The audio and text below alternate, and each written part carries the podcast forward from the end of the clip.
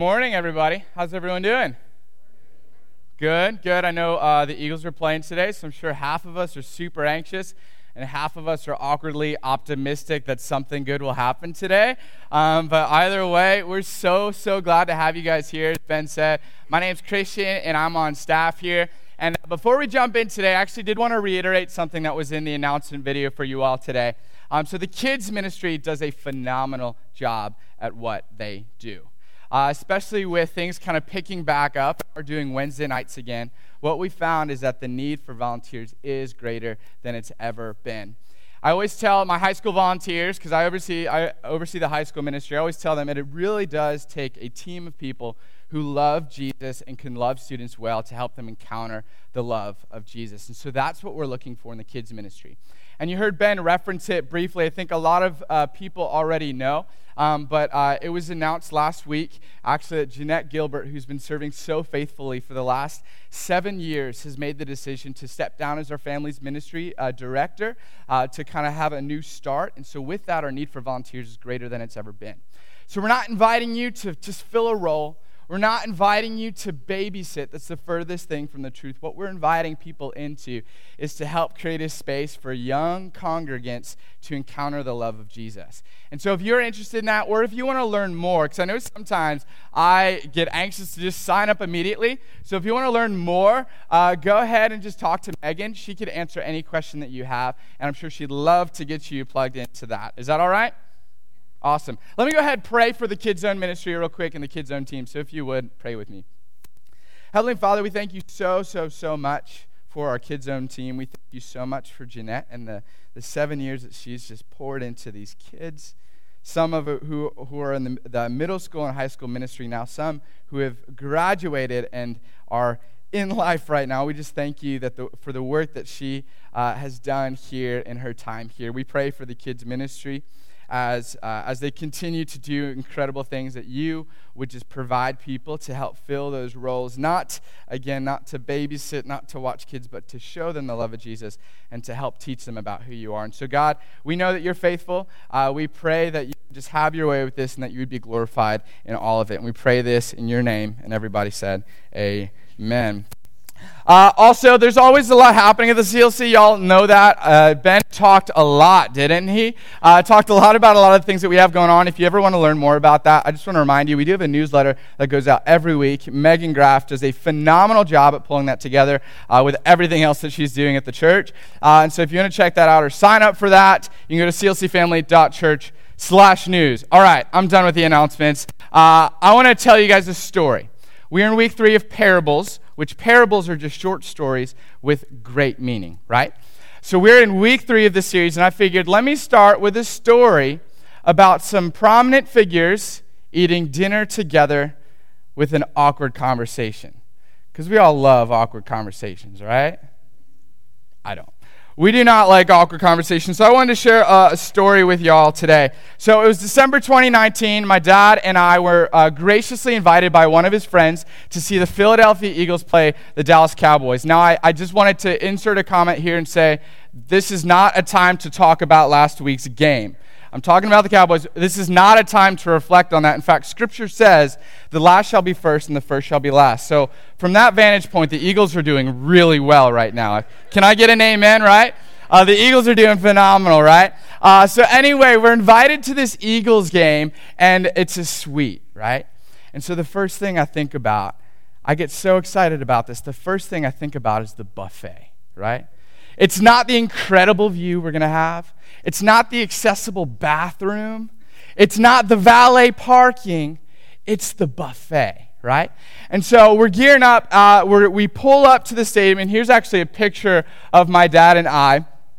I think we'll get it. There it is. Here's a picture of my dad and I at this Eagles game when uh, the, Philly, the, the Eagles actually did beat the Cowboys. I'm sure some of you were curious. But we're at the Eagles game. We pull up. The valet takes our car, and we walk up. And we walk into the suites and there's two things that immediately catch my attention. The first thing is the buffet, right? You got grilled chicken, you got Philly pretzels, you got like the veggie tray for the healthy people, right? You got uh, what? There was salmon. There was so much salmon at this buffet. And that's the first thing that caught my attention. The second thing that caught my attention were some of the people in the suite that we would actually be watching the game with that day. And the first person that caught my attention was actually Julie Ertz. You all know who Julie Ertz is. She is a world renowned, you can see in the picture here, she's the kind of bottom right there, second from the right uh, with the blonde hair. It's Julie Ertz. Uh, she's a world renowned soccer player, professional soccer athlete. She played in the Olympics this last year. And then, of course, we all know her. Um, she's the wife of Zach Ertz, who is the Eagles' tight end, right? And so there she is sitting in the suite. And the next person that I noticed, who's also in this picture, is uh, there was Zach Ertz, his three brothers, and his mom. And so, right next to Julie in this photo, that's uh, Zach's mom. So, I got to talk with her and say hi to her and kind of talk with the brothers just to say I talked with the brothers, right? Uh, and so, I got to kind of meet the Ertz family and talk with them a little bit. Uh, and then the third person that I, that I noticed, that I saw, is this guy who's sitting right next to me, and he was begging to take a photo during the whole game. And this is who it is. This is uh, Brian Westbrook. He wasn't, he didn't know me. He wasn't begging to take a photo. But it's Brian Westbrook, who's the former running back of the Eagles. And so here I am in this suite with these incredible, uh, incredible giants in the football world and just these incredible athletic professionals, right? And so I'm trying to keep my cool, right? Because there's a buffet here, and I told you guys I like the buffet, right? And so during the game, I was constantly going to the buffet. I looked like a fool. And the thing that I was getting the most was salmon. It should be illegal how much salmon I ate that night, guys. And so I'm getting salmon, plate after plate, trying not to look ridiculous in front of these people. And so I go up and I'd say, This one's for my dad. Like, my dad just loves salmon. He's eating a lot. I'll tell him to calm down, right? And so I go back and eat this salmon. And so I'm just sitting at this kind of the bar top watching the game, eating my salmon, texting some buddies like, "You won't believe who's in the suite with me." And I'm shoving salmon down my gullet, and uh, and I and I'm texting them. And one of my friends texts me back, and he says, "Oh my gosh, Julie Ertz is there. Our friend's daughter loves soccer and loves Julie Ertz." And so I was like, "Let me see if I can get an autograph." Right. And so what happens is I have to wait for the right moment because I guess she's like watching her husband play football or something. And so I'm trying to wait for the right moment when Julie is not preoccupied with the game. And so I wait for, you know, what appears to be a commercial. And then I go up, kind of, she was sitting in the chair that you saw. I go up and kind of kneel next to her and say, Hey, Julie, big fan of yours. Hey, could I get an autograph for a friend of, a friend of mine? His daughter is a huge soccer player, huge soccer fan. Could I get your autograph. And I grabbed, I didn't have anything to sign. I grabbed like a magazine with an Eagles player on the front, so it didn't even make any sense. But I handed it to her, I'm like, can you please sign this?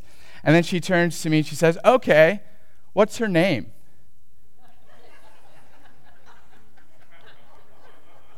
And I just kind of had this moment where literally I just like stared at her. Like I was like, I don't know her name. Like, I don't know her name. And so I had this awkward moment. I started eventually, like a normal person, I responded to her question and I started talking, but there was a moment. It was so awkward. I was just staring at Julie Ertz and, like, I have no clue what her name is. And so I was like, I can go, like, make a phone call and get her name real quick. I don't know it. And the temperament of the conversation changed dramatically. She, like, no longer looked at me. She just signed the magazine and kind of, like, handed it over like this. So I grab the magazine and I go back to my dad. I'm like, Dad, I think I just upset Julie Ertz. And uh, what we suspected uh, was that maybe she thought we were just getting like her autograph to sell it or something. And so, Julie and Zach, if you're watching this, I promise it was authentic. We had someone that we gave that to. But we were laughing about it, and I still had my salmon, so I was okay, right? But this was a really weird, awkward exchange, right? It was so awkward and uncomfortable. And today, the passage that we're working through is a story of Jesus with some prominent figures over dinner having some difficult and awkward conversations. Now, let me warn you because maybe you didn't feel as awkward as I did when I was in that moment just screwing everything up, right? But this passage is not going to let us off the hook. This passage might draw us in, and we might feel the tension and the difficulty of it. And I encourage you and I challenge you don't shrink back, but lean in and let's see what God has for us in this today. Does that sound okay? And so we're in this passage today. Uh, it is the parable of the great banquet, and it is a difficult interaction over dinner with some of the community's most prominent figures. And y'all know me, you, you know that I like to kind of share a little bit about the context of what's going on so we can better understand this passage. When we understand the context, I kind of tell students, like, you don't watch five minutes of a movie and then try and draw a conclusion about what that movie was about. You got to understand the whole picture here. And so when we look at the context, we're going to look at the whole picture. And so we're in the book of Luke. We've been in this book for like a year and a half now, right? And the book of Luke does something really intentionally. It tries to paint a picture of what the kingdom of heaven is like. It's Jesus teaching and Luke writing these things down to paint a picture of what we can expect the kingdom of heaven to be like. And when I say kingdom of heaven, I'm not referring to something that's just far off in the future that one day we will inherit, but it's actually something that we can inherit and experience today. When they said the kingdom of heaven, in fact, in Luke 17, he writes, the kingdom of heaven is where? It's in your midst.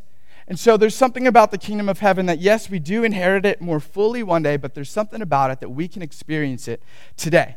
And our passage is going to talk about that. The metaphor that I kind of thought of with this is like, remember when the Eagles won the Super Bowl? How can we forget, right? Great year. Uh, the Eagles won the Super Bowl, right? They had the victory, they were victorious but there's still a period of time of waiting until they could have the full celebration with the parade, right? They were victorious. No one was going to take that victory away. They had that victory, but there's this in between time that we as fans were waiting to experience the parade, to experience the culmination of this victory in that celebration, right? And so in the meantime, we're buying our Eagles gear, the new gear that comes out with the Super Bowl stuff, right? We're purchasing that. We are getting ready for this celebration, and we're inviting people along to join us, right? That's what we're doing. And so the kingdom of heaven's a lot like that. We have victory. What Christ did is finished. We have victory, right? And we were just singing about that. But we're kind of in this weird phase where we are waiting for the culmination of the celebration, right? We're waiting for God to establish his kingdom once and for all in fullness. And so, what do we do in the meantime? Let's get ready for it. Let's celebrate. Let's sing. Let's invite people along. And let's usher in the culture of this celebration. Let's usher in the culture of the kingdom. And so I say the culture of the kingdom. Christian, what is that? That's what Luke, his objective is to teach people about the culture of the kingdom so that we can live in it today, so that we can give people a taste of the kingdom of God today, because we are already victorious and we are preparing people for the parade, right? And so that's what's happening in this story. So we have in between tasks. Scripture is very clear and gives us tasks that we do in the meantime as we are preparing for this parade, as we are preparing for God to fully establish his kingdom, right? And so the book of Luke is actually a litany of concrete demonstrations of what we as Christians can do in this in between period. The book of Luke gives us very clear ideas of what it looks like to live in the kingdom today, right? And so that's what we're going to work through today. Uh, as you know, Jesus is on his way to Jerusalem, right? In the book of Luke, this is where we're at. He's on his way to Jerusalem, and we all know what happens in Jerusalem. He's crucified, he dies, and he comes back to life, right? And so we understand that it's crunch time. Like if you know you are venturing towards your death, you are going to make the most of every opportunity you get. And so Jesus is on his way to Jerusalem and he is teaching unapologetically. Like he is just calling people out and he is teaching. And so on his way to Jerusalem, he makes a stop at this house of the Pharisee and he is sharing a meal with them, right? And we've been talking about this meal for the past couple weeks. In fact, Ben talked about it last week. And he talked about this awkward moment when Jesus kind of called out the guests, right? And he says, You guys are obsessed over pride and your status. And he was kind of critiquing their social and cultural norms of where you sit at the dinner table, right? And so these people at the dinner were just obsessed with their pride, obsessed with their status. And so Jesus calls them out. And I did want to apologize. I don't have those like G.I. Joe action figure dolls this week. So I'm not going to be using those. So if you were looking for that today, I'm terribly sorry. You can check out last week's sermon where Ben kind of uses those. So I did want to mention that. Um, but today, Jesus continues his critique. He actually turns his attention from the guests to someone else. And earlier I said, we're not off the hook. We're not off the hook with this passage because if you look at the context, Jesus is speaking with Pharisees and religious leaders. And in that time, they were part of what was known as the retainer class, which means that they were probably middle to upper class religious people of their day. And so, if Jesus, if we're looking at this passage, if Jesus was here today teaching this passage, we would be his audience generally speaking, we would most likely be the people that he's teaching this to. And again, I don't want us to shrink back. I want us to lean in to see what God has for us in this. Does that sound all right? Y'all can talk in church. It's okay. I won't call you out. Uh, sometimes when my high school students talk, I do got to call them out, but y'all can chat all you want. It's okay.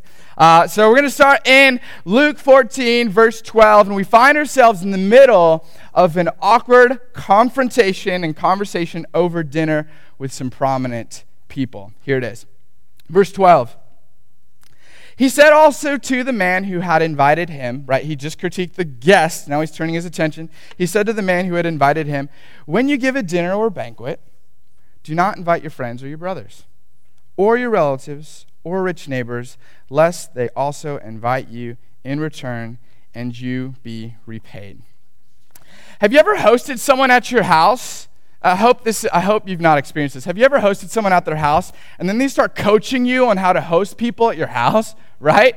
Here Jesus is at a dinner party and he turns to his host and he's like, This is how you can be a better host. I'm tempted to believe that if Jesus were here today, we might not want to invite him to our dinner parties, right? Because he would just call us out. And that is what's happening right here. He turns his attention to the man who had invited him, the man who had included him. And he turns around to the host and says, When you give a, a dinner banquet, you know, a lot like the one you're hosting right now. When you give a dinner banquet, don't just invite your rich friends, people you have close relationships with, people that you like to be around. Don't just invite them. And I have to clarify here I don't think Jesus is trying to tell us right now, hey, CLC, don't ever host a family function or anything where the people you like are there. That's not what Jesus is saying, but rather what I think Christ is saying Whenever, when, you, when we gather, as we make a practice of that throughout life, don't just invite these people, extend your reach, bring someone else in, right? And so he's saying, don't just invite these people, but bring in someone else. And so I have to ask the question why is that? Like, why can't I just always invite these people that I like to be around? Remember, we got to remember what's going on. Jesus is painting a picture, and Luke, they're painting a picture of what the kingdom of heaven is like. And do we remember the conversation they had, that we had last week here, where Jesus was critiquing these people for being so obsessed with their pride and their status, right? The kingdom of heaven is at hand, and that's what you're worried about. You're worried about how other people will perceive you, how you kind of rank in this social order. And if you invite rich people, you know, there's no better way to bolster your status and your pride than if you invite rich people then you invite these famous people, these prominent figures in the community. And so Jesus is teaching them. He's saying, hey, the kingdom of heaven is at hand. Don't just invite people who bolster your pride. Don't just invite people who help elevate your status. Okay, Jesus, then who are we supposed to invite, right? If we're not inviting the, the CEO or the person who can give us a raise or, or the person who can give us a promotion, status, money, materials, or the person who can invite us to their fancy banquets, then who are we supposed to include? And so it continues. Don't invite the rich. In verse 13, he says, But when you give a feast, invite the poor, the crippled, the lame, the blind and you will be blessed because they cannot repay you. For you will be repaid at the resurrection of the just. So here he's saying, invite the poor, the crippled, the lame, and the, the lame and the blind. These are people who had no social capital to gain or to give to the religious community of the day, this would have been people that were marginalized, that, they, that were ceremonially unclean. And so they would have not interacted with these people. And so here Jesus is pushing back against that. He's saying, invite them in, dine with them, Share space with them. Watch Netflix with them. Talk about the game with them. Invite them in and share space with them. And then he says, and you'll be blessed. Why? Because they can't pay you back. Because you gain nothing in return no social status, no fame, no money. Invite them in and you'll be blessed. I don't know about you, but when I read this passage, I'm like, okay, like Jesus, you're telling me I'm going to be blessed, but I don't see the blessing. Like, where's the blessing in that? Like, if I'm going out to Chick fil A with my friends and I'm paying for all of them, I don't feel blessed, right? Um, what he's saying here, or actually, let me, let me share a little bit about this. Um, one of my professors talked about this a lot. She, she talked about this concept of blessing and how blessing actually in the first century was something totally different than what we think about today. When we think of the word blessing today, we think of something that the first century Christians would not have thought about, right? And what she was saying is we actually have a, in the 21st century, we almost have a narrow or a smaller view of what blessings are, right? I think we've reduced this idea of blessing to, you know, those moments when we might experience financial or material gain, right? Or maybe when our circumstances are going really well. We, we've heard the sayings like, I'm blessed, right? Or I'm too blessed to be stressed. You ever heard that one, right? Uh, and it's not, don't get me wrong, it's not a bad thing to, to identify that, yeah, we are blessed. But what my professor's saying, and what I think we're seeing in this passage, is that our view of blessing is just too narrow. It is just too small, right? Because Jesus says, you will be blessed. Why? Because they can't pay you back. And so the question that we're all probably thinking is okay, Jesus, then where's the blessing, right? You'll be blessed because your heart is bent towards generosity. You'll be blessed because in a world that obsesses over personal, social, and monetary gain, your heart will be bent towards humility and compassion. You're blessed because in a world of egocentrism, your heart is bent towards empathy and graciousness towards the neglected. The best and most rare commodity of all is a heart and a life that reflect the heart and life of Jesus. And so when your life can reflect that, you are blessed because you possess, possess something that not many people have. You've acquired something so much better than money, so much better than fame, and so much better than status. And so you are blessed because they can't pay you back because you don't get money, because you do not get fame, because you do not get these things. But it's interesting because in the passage, of course, says, For you will be repaid at the resurrection of the just. What's the resurrection of the just? Like, no one's hanging out at Thanksgiving saying, Hey, so are you excited about the resurrection of the just? Right? No one's talking about that. So, the resurrection of the just, what is that? So, this is language we do not hear a lot. Uh, just in the Greek is dikaios, which is the same word for righteousness. And where do we get righteousness? By faith in Jesus alone. And how is our faith proven?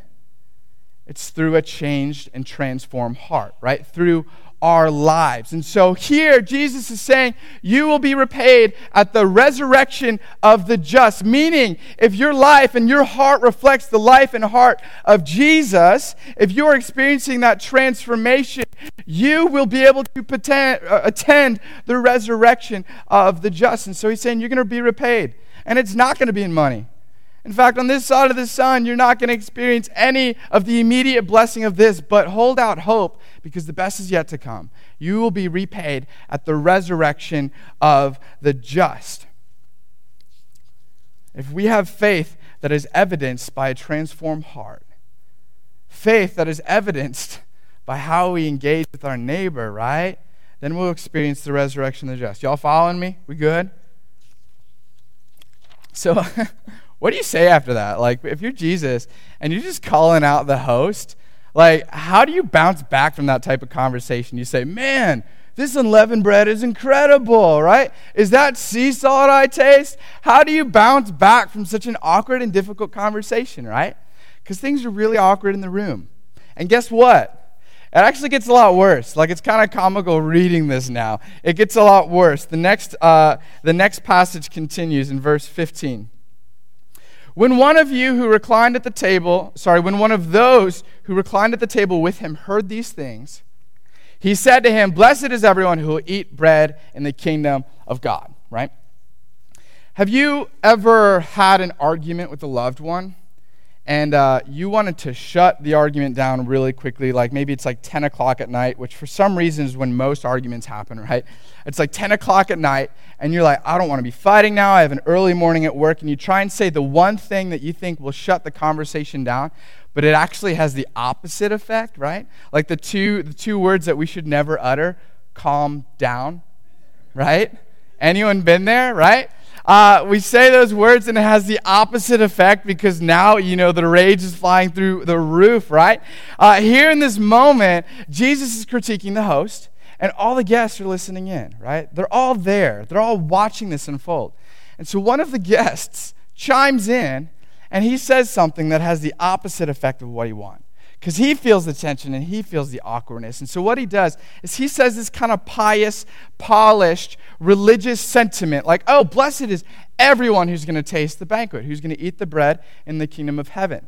But there's a couple problems with this statement. The first of them being his intention wasn't to add to the conversation, but his intention was to shut it down because it was awkward. And he didn't want Jesus to continue grilling the host. And so he's like, Jesus, yeah, you're right. You know, blessed is everybody who will taste uh, of the bread of the kingdom of heaven, right? And the second issue is this is, I mean, he's right. That's, that's, a, that's a true statement. Blessed is everyone who will sit at that table and experience the parade, right? The celebration. However, the problem is, is the guy who said it and the people around him don't truly believe that. Because here they are at a table and they've neglected to include a lot of people. And this was practice, this was normal to them. They didn't associate with people who were non Jew, or in that time we know them as the Gentiles, right? They neglected them. They didn't associate people with people who were ceremonially unclean, and so they rejected them. And so here this guy's almost paying lip service, saying, Blessed are those or everyone who will eat this bread in the kingdom of heaven. But then by practice, they're practicing the very opposite thing. They are excluding people. And right, this is in response to Jesus' invitation to include people, right? And so it's hilarious because his intention to shut Jesus down actually has the opposite effect. Like the reason why we have the parable of the great banquet is because this guy spoke up, right? And I'm sure his like buddies were like kicking him under the table. Like, why'd you have to say that? Because Jesus takes this opportunity to share with us the parable of the great banquet, which is the parable that we are in today. And this is how the parable starts in verse 16.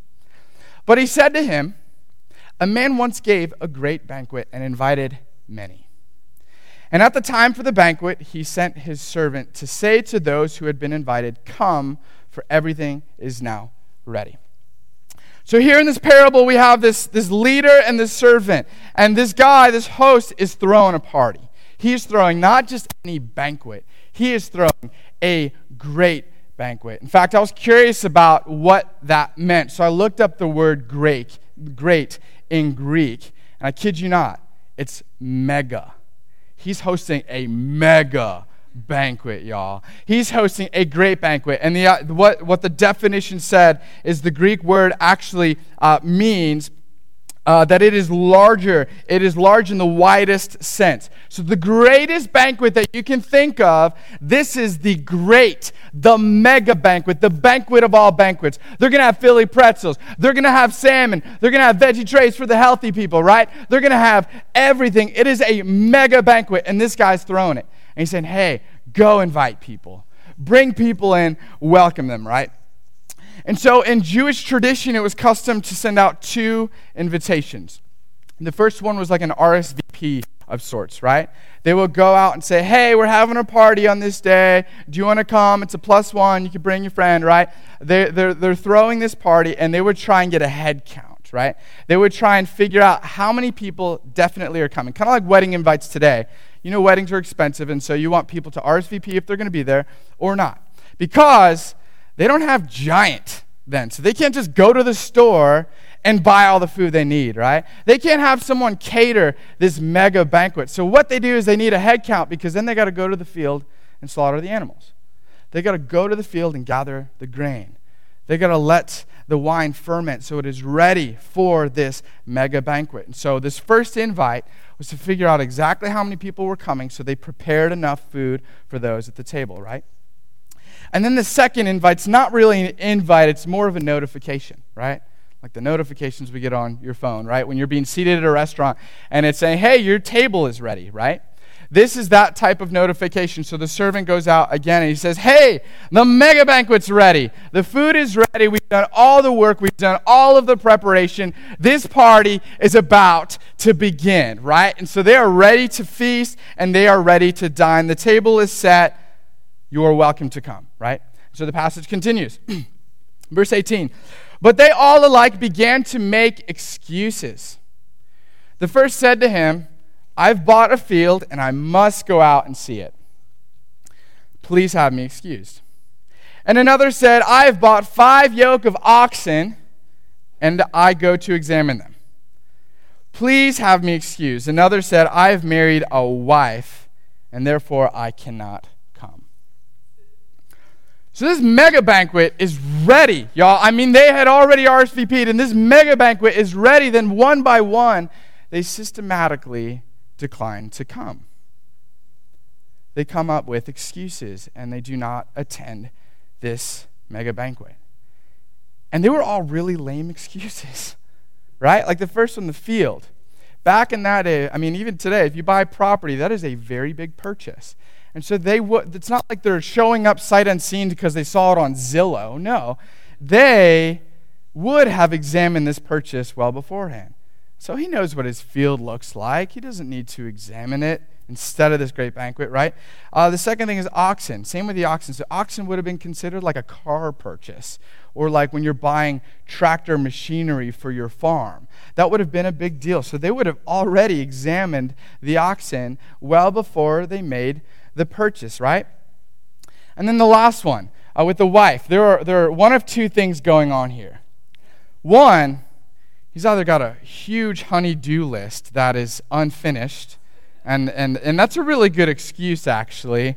Um, but second, and more likely, is actually in that time, uh, he was, he was kind of pulling this excuse that you could find in Deuteronomy, which says if you're newly married, you can kind of avoid the draft. Uh, for the first year of marriage, or you can avoid war, you can avoid certain jobs or tasks, right? And so he's kind of employing this exemption from Deuteronomy 24. He's like, hey, oh, sorry, she was just married, and so I'm free for a year, not going to this mega banquet, right? And so they all gave different lame excuses, but all these excuses do have a commonality. They're not bad things, right? These things are they're good things.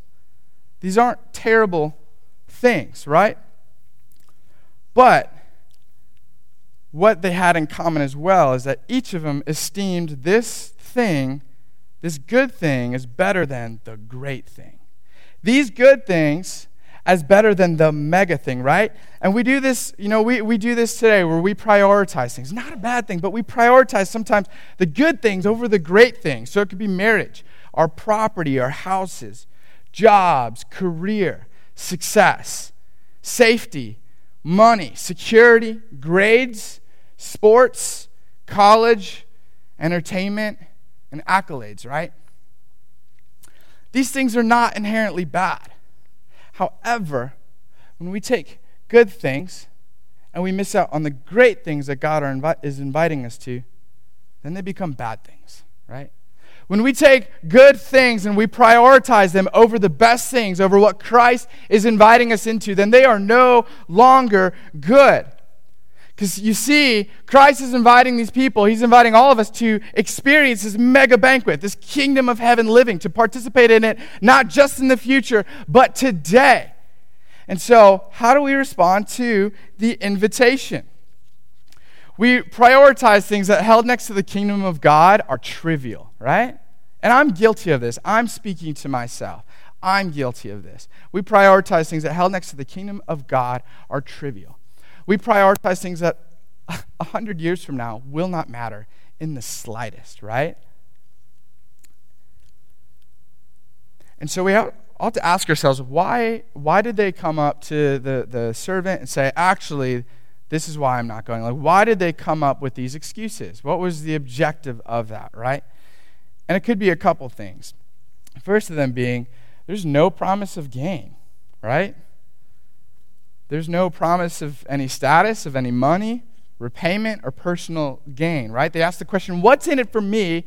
And they looked at this mega banquet and they're like, I mean, I like food and all, but there's no promise of promotion, so I got to tend to my field, got to cut the grass. Sorry, right? One professor says it this way that the kingdom of God had not by any means the first place in their esteem. They were men who talked much about the kingdom of heaven, yet cared little for it, who were very religious, yet very worldly a class of which too many specimens exist in every age. Ouch. Remember, these are people who said yes, right? There's not really an excuse there. They said yes to the initial invitation. They said, I will be there. Please prepare a plate for me, pour a little extra wine. I plan to show up that day, right? And so they said yes with their lips, but then when it came time to actually show up to the party, they bailed. They took good things and said, This is better than the greatest thing. And they misprioritized, right? We are a fickle people, so concerned with good things that we miss out on the greatest things, right? C.S. Lewis writes about it this way. He's one of my favorite authors. If you've seen any of the Narnia movies or read the books, he's the author of those books. And he writes this He says, It would seem that our Lord finds our desires not too strong, but too weak. We are half hearted creatures, fooling about with drink and sex and ambition, when infinite joy is offered us like an ignorant child who wants to go on making mud pies in a slum because we cannot imagine what is meant by the offer of a holiday at sea. We are far too easily pleased. So here we are in this parable. These individuals are taking good things and they are misprioritizing them and missing out on the best thing, right? So the parable continues. So the servant came and reported these things to his master. Then the master of the house became angry and said to his servant, Go out quickly to the streets and the lanes of the city and bring in who? The poor and crippled and blind and lame. He's angry. I don't know if it's because a lot of people gave him lip service, right? Like, have you ever invited a bunch of people to something? They're like, yeah, yeah, you know, I'll be there. And then they don't show up. You kind of get a little frustrated, right? So he could be angry at their lip service, or because them not showing up insults his generosity and his graciousness in some ways, right? And so, what do they do? What do they do now? He's like, go invite more people. Go to the, la- the lanes in the city, invite the very people that you guys are refusing to invite to your banquet, right? The poor, the crippled, the blind, and the lame. Now remember, all of this parable is in response to that one thing that the one guy said to shut down the conversation, but it had the opposite effect, right? It's all in response to the man who said, Blessed is everyone who will eat in the kingdom of God. In response to this statement, Jesus is communicating that some of the religious people think they will experience the mega banquet, but they're merely paying lip service. Like, how can you experience the mega banquet if you just decide not to show up, right? How can you experience the mega banquet if you just make excuses and you don't actually attend? How can you experience the mega banquet if you prioritize the wrong things, like personal gain, status, and fame? How can you experience it if, when the time comes, you pick everything else but this banquet? And so, what Christ is saying is hey, some of these people are probably better poised to experience this mega banquet than you are. Some of these peoples in the city, in the lane, those that you exile, those that you do not share space with, they are more poised because they're not obsessed with status and fame like you guys are. They're not obsessed with these, these good things that you prioritize as the greatest thing. And so, guess what? Let's bring them into the party. Let's celebrate with them. And he's sharing this with people uh, who excommunicated them. They would have been baffled hearing that these individuals were invited to this party. And I do want to clarify, I don't think this is like, this isn't Jesus' plan B. He's not like, oh, when they screw up, then I'll invite them. What I think he's trying to paint a picture of is his whole plan, always and forever, is that everyone is invited. But he's really in this moment, since it's a parable, he's trying to teach to the ignorance and the pride of the people at this dinner, right? And so, he says, Go out to the lanes in the city and bring these people in, because they're not obsessed with status like you guys are. So the passage continues. And the servant said, Sir, what you've commanded has been done, and still there is room. And the master said to the servant, Go out to the highways and the hedges and compel people to come in that my house might be filled. And so they did this. They went out to the city and the lanes and they invited people in, but there's still room, which implies that maybe a lot of people RSVP'd but didn't show up. Because they're bringing all these people in and there's still room at the table. There's still food to be eaten. So go out to the hedges and the highways and bring people in. And the people that Jesus is speaking to would have known exactly who he's talking about at the hedges and the highways. Because you see, the, uh, most often the Gentiles or the non Jews lived outside of the city. These were the people that Jews would never, ever, ever associate with. They would never engage with them. And here Jesus is saying, go out and invite them in. Bring them into the party because in the kingdom of heaven, everyone is invited everybody is included, right? God includes the people that we might be tempted to neglect, right? So who would this be today? If we had to, you know, go 21st century on this parable and kind of translate it to help us understand our context, who might this be today? People who are experiencing homelessness? Maybe people who we don't understand? People who are politically and culturally and ethnically different than us, right? This is a banquet that welcomes and invites and embraces all people that we might be tempted to exclude. That's, that's what Jesus is communicating to them, and that's what he's inviting us to think about, right? I actually wanted to uh, share a story of a different banquet that I experienced in the city of Philly. Um, it had far less salmon and a lot more PB&J, okay? Um, and it was actually out by the highways, and hedges in that time were considered low walls. Um, and so in college, I, uh, I participated in this ministry called the Yacht Club. Now, don't be fooled, it is not a boating club, uh, it is an acronym for Youth Against Complacency and Homelessness Today. And so uh, I was participating in the yacht club, and every Thursday and Saturday, we would meet up in the coffee shop at our school. And together, just in the middle of the coffee shop, we'd make a bunch of peanut butter and jelly sandwiches, like a ton of sandwiches. Every student who would be going uh, on this outing with us, they, were, they had to make two sandwiches. Everyone had to bring in two sandwiches, right? And so what would happen is we'd get the sandwiches, we'd load up in the vans, and we'd drive to the city. Philadelphia. Uh, and there's two locations that we went to uh, every week. It was the Free Library, um, which is right over the Vine Expressway, and we go to Love Park, which is right downtown. And we went to these two locations because each week it looked like there were populations of people experiencing homelessness who would gather in these areas. And so what we would do is we'd drive to the city, we'd hop out of the vans with our PB&J, right? And we would go up to these individuals, uh, and we'd find someone, and we would give them one sandwich and then we would open up the other one. And we would just sit there and eat with these individuals. We get to hear their stories. We get to hear how it is that they've been struggling and what they're doing to try and get back on their feet. And we got to know them personally. Like we got to know them by name. And we are doing this so often that each week we come back and we'd see some, some similar faces and be like, hey man, how are you doing? Eric, it's so good to see you. John, it's so good to see you, right? And so we'd recognize these people and make friends with them. There's one gentleman I very vividly recall. His name was Daniel. And we literally, uh, right in front of Free Library, there's the, the bridge that goes over the Vine Expressway. We, we were at the highways and the hedges, right? Because we are on over the Vine Expressway, and we meet Daniel here.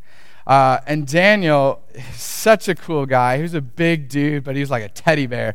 Um, he loved everyone and he loved Jesus. And so we got to know Daniel, got to know his story. And then every week he would follow us back to our vans uh, to pray with us because we always prayed right there. We pray for everyone we met. We just pray that God would do a work in the city Uh, we pray for the government, like all of these things. We just pray that God be in the middle of it all, right? So Daniel would come back and he'd pray with us. And then he'd kind of do, like, as we were loading the van, he'd close the door and kind of like pat the side of the van to like send us off or something.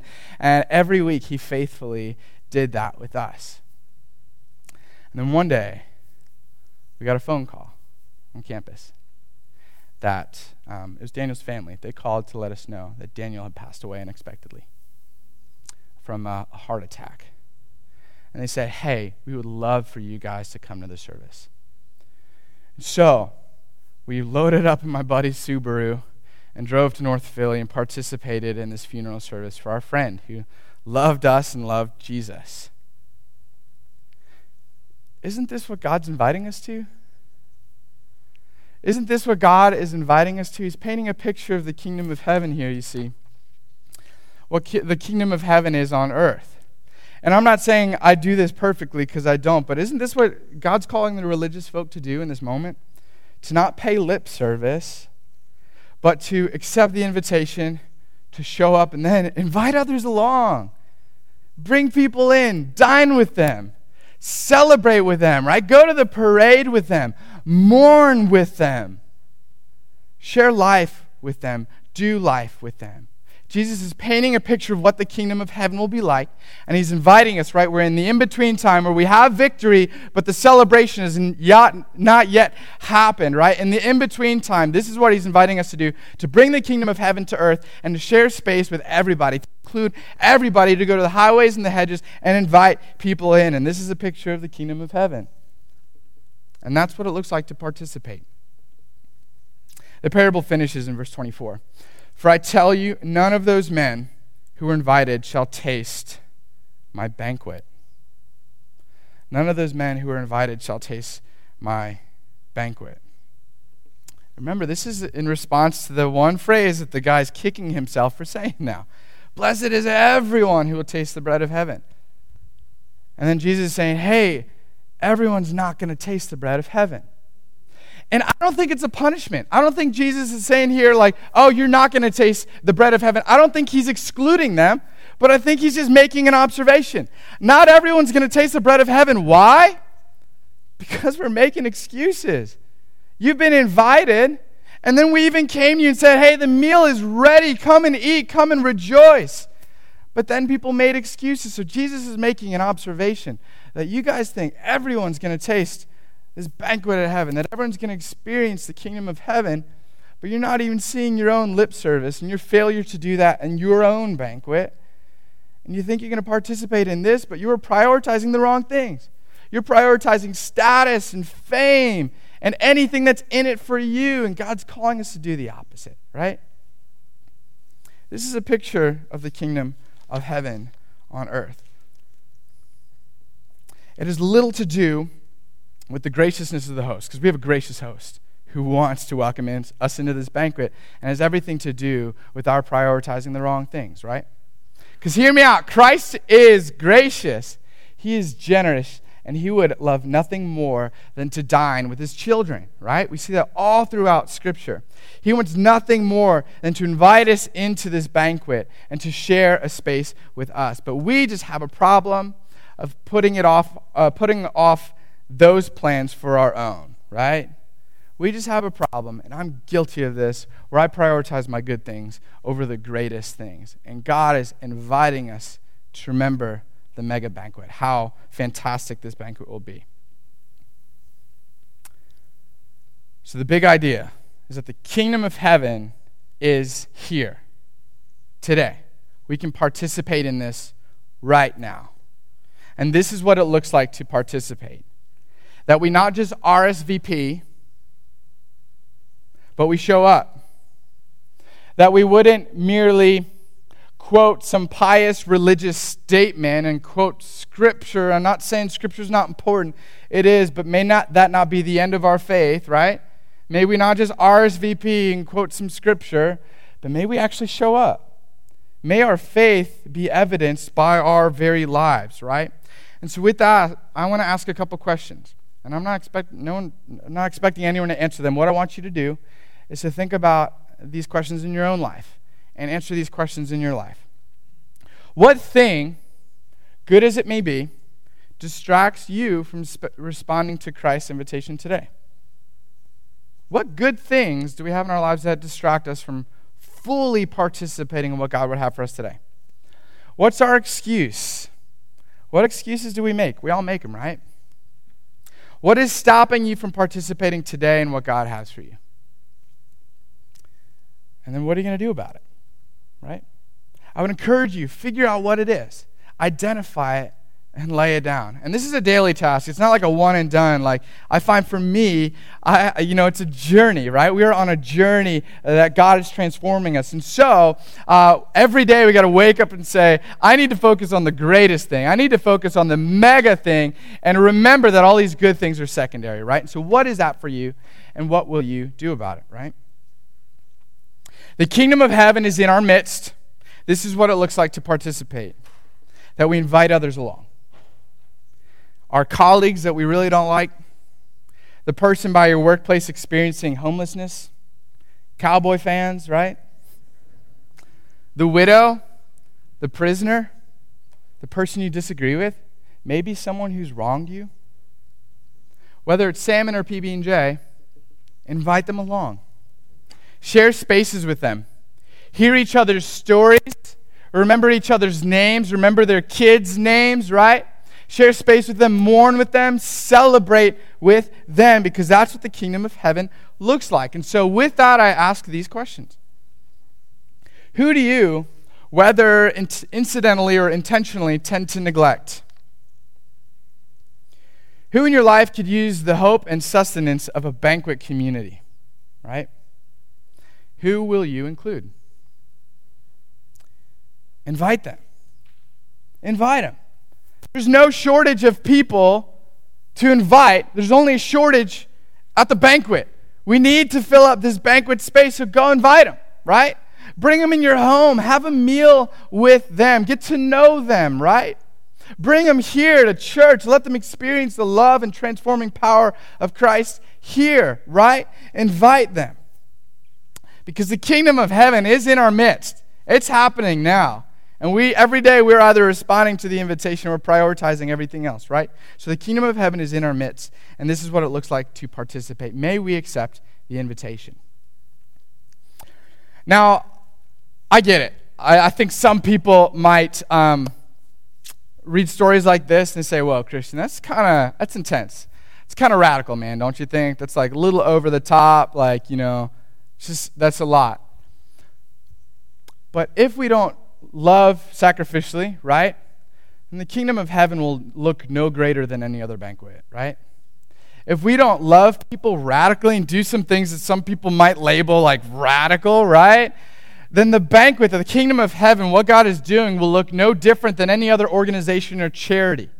Because the biggest witness to the church is people inviting people to a banquet, right? And loving people so well at that banquet.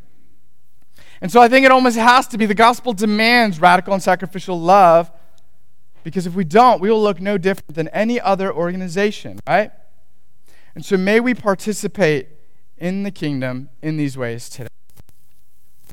So I'm going to invite the band actually to come join us on stage. Uh, and we're going to close with a song, which I'm really excited about. But before we even get there, uh, today we get to do communion. And I cannot think of a better passage to do communion with. So today we're going to do communion, and I want to be cautious. I want to, I want, I want us all to be cautious. Okay? May we not be like the religious guy at the table who's just going through the motions, right? May we not be the religious guy at the table that's just going to say the polished religious statement, but may we actually participate in the kingdom and receive what God has for us today. So, God has prepared a meal for us at the table, and guess what? He invites everybody. And the best part is that it's not based on your merit. The best part is it's not based on how good or how bad you've been. God is giving us the invite the same, and God's going to transform us when we come to the banquet, right? So God's giving us an invitation, and He invites us to do the same with others. Not weighing their merit or how deserving anyone else is of it, because guess what? We are all not deserving of this, yet God offers it to us anyway. And so today we're going to share in that communion, that banquet meal together. So, on the night which Jesus was betrayed, He was dining with his friends over a banquet. He took the bread and he gave thanks for it, and then he broke it and offered it to everybody at the table, including Judas, right? He offered it to everyone at the table, saying, This is my body broken for you. Take and eat, and as often as you do so, do this in remembrance of me. And so you can eat the wafer at this time.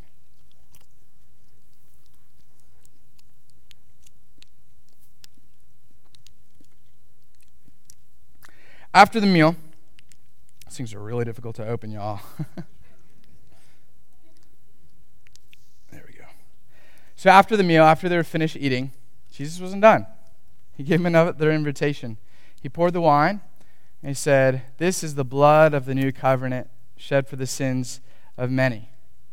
Take and drink. As often as you do so, do so in remembrance of me.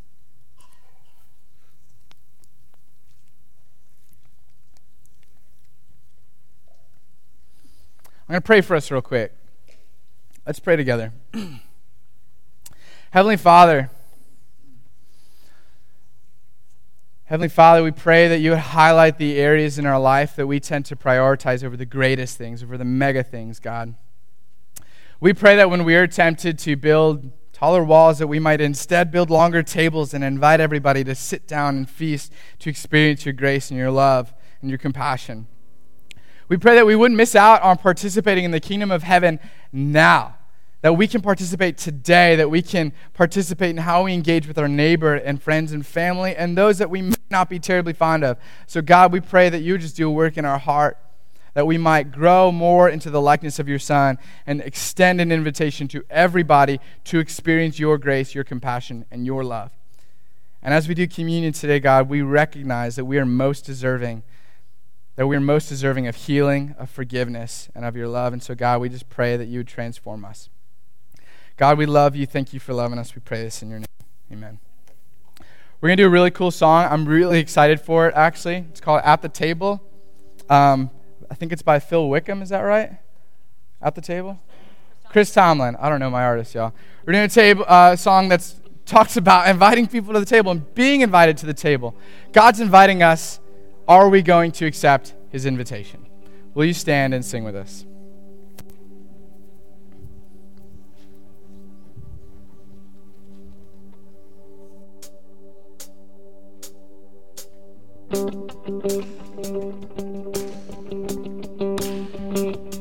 This is Celebration Church. Amen.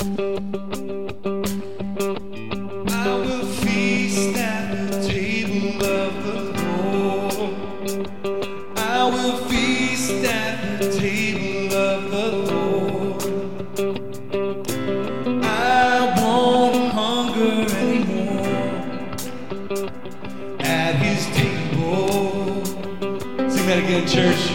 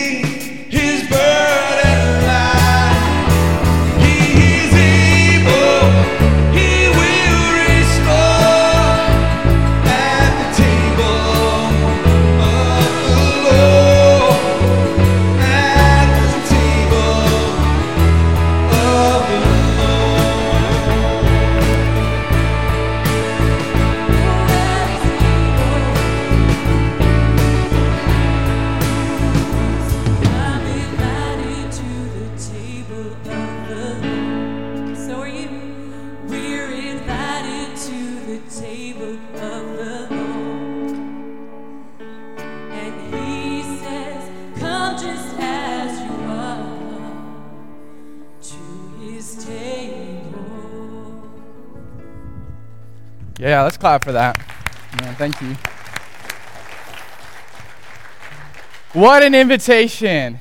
We are invited to come as we are and participate in the kingdom today as we await the parade. And we get to invite others to join us. So, with that, I challenge you guys and I encourage you every day as we wake up, what are we saying to the invitation? Will we participate today? And I hope the answer is yes. We love you guys so much thank you for being here. We hope that you have a phenomenal week, and we will see you next week. Take care. Come all you weary, come and find his yoke is easy.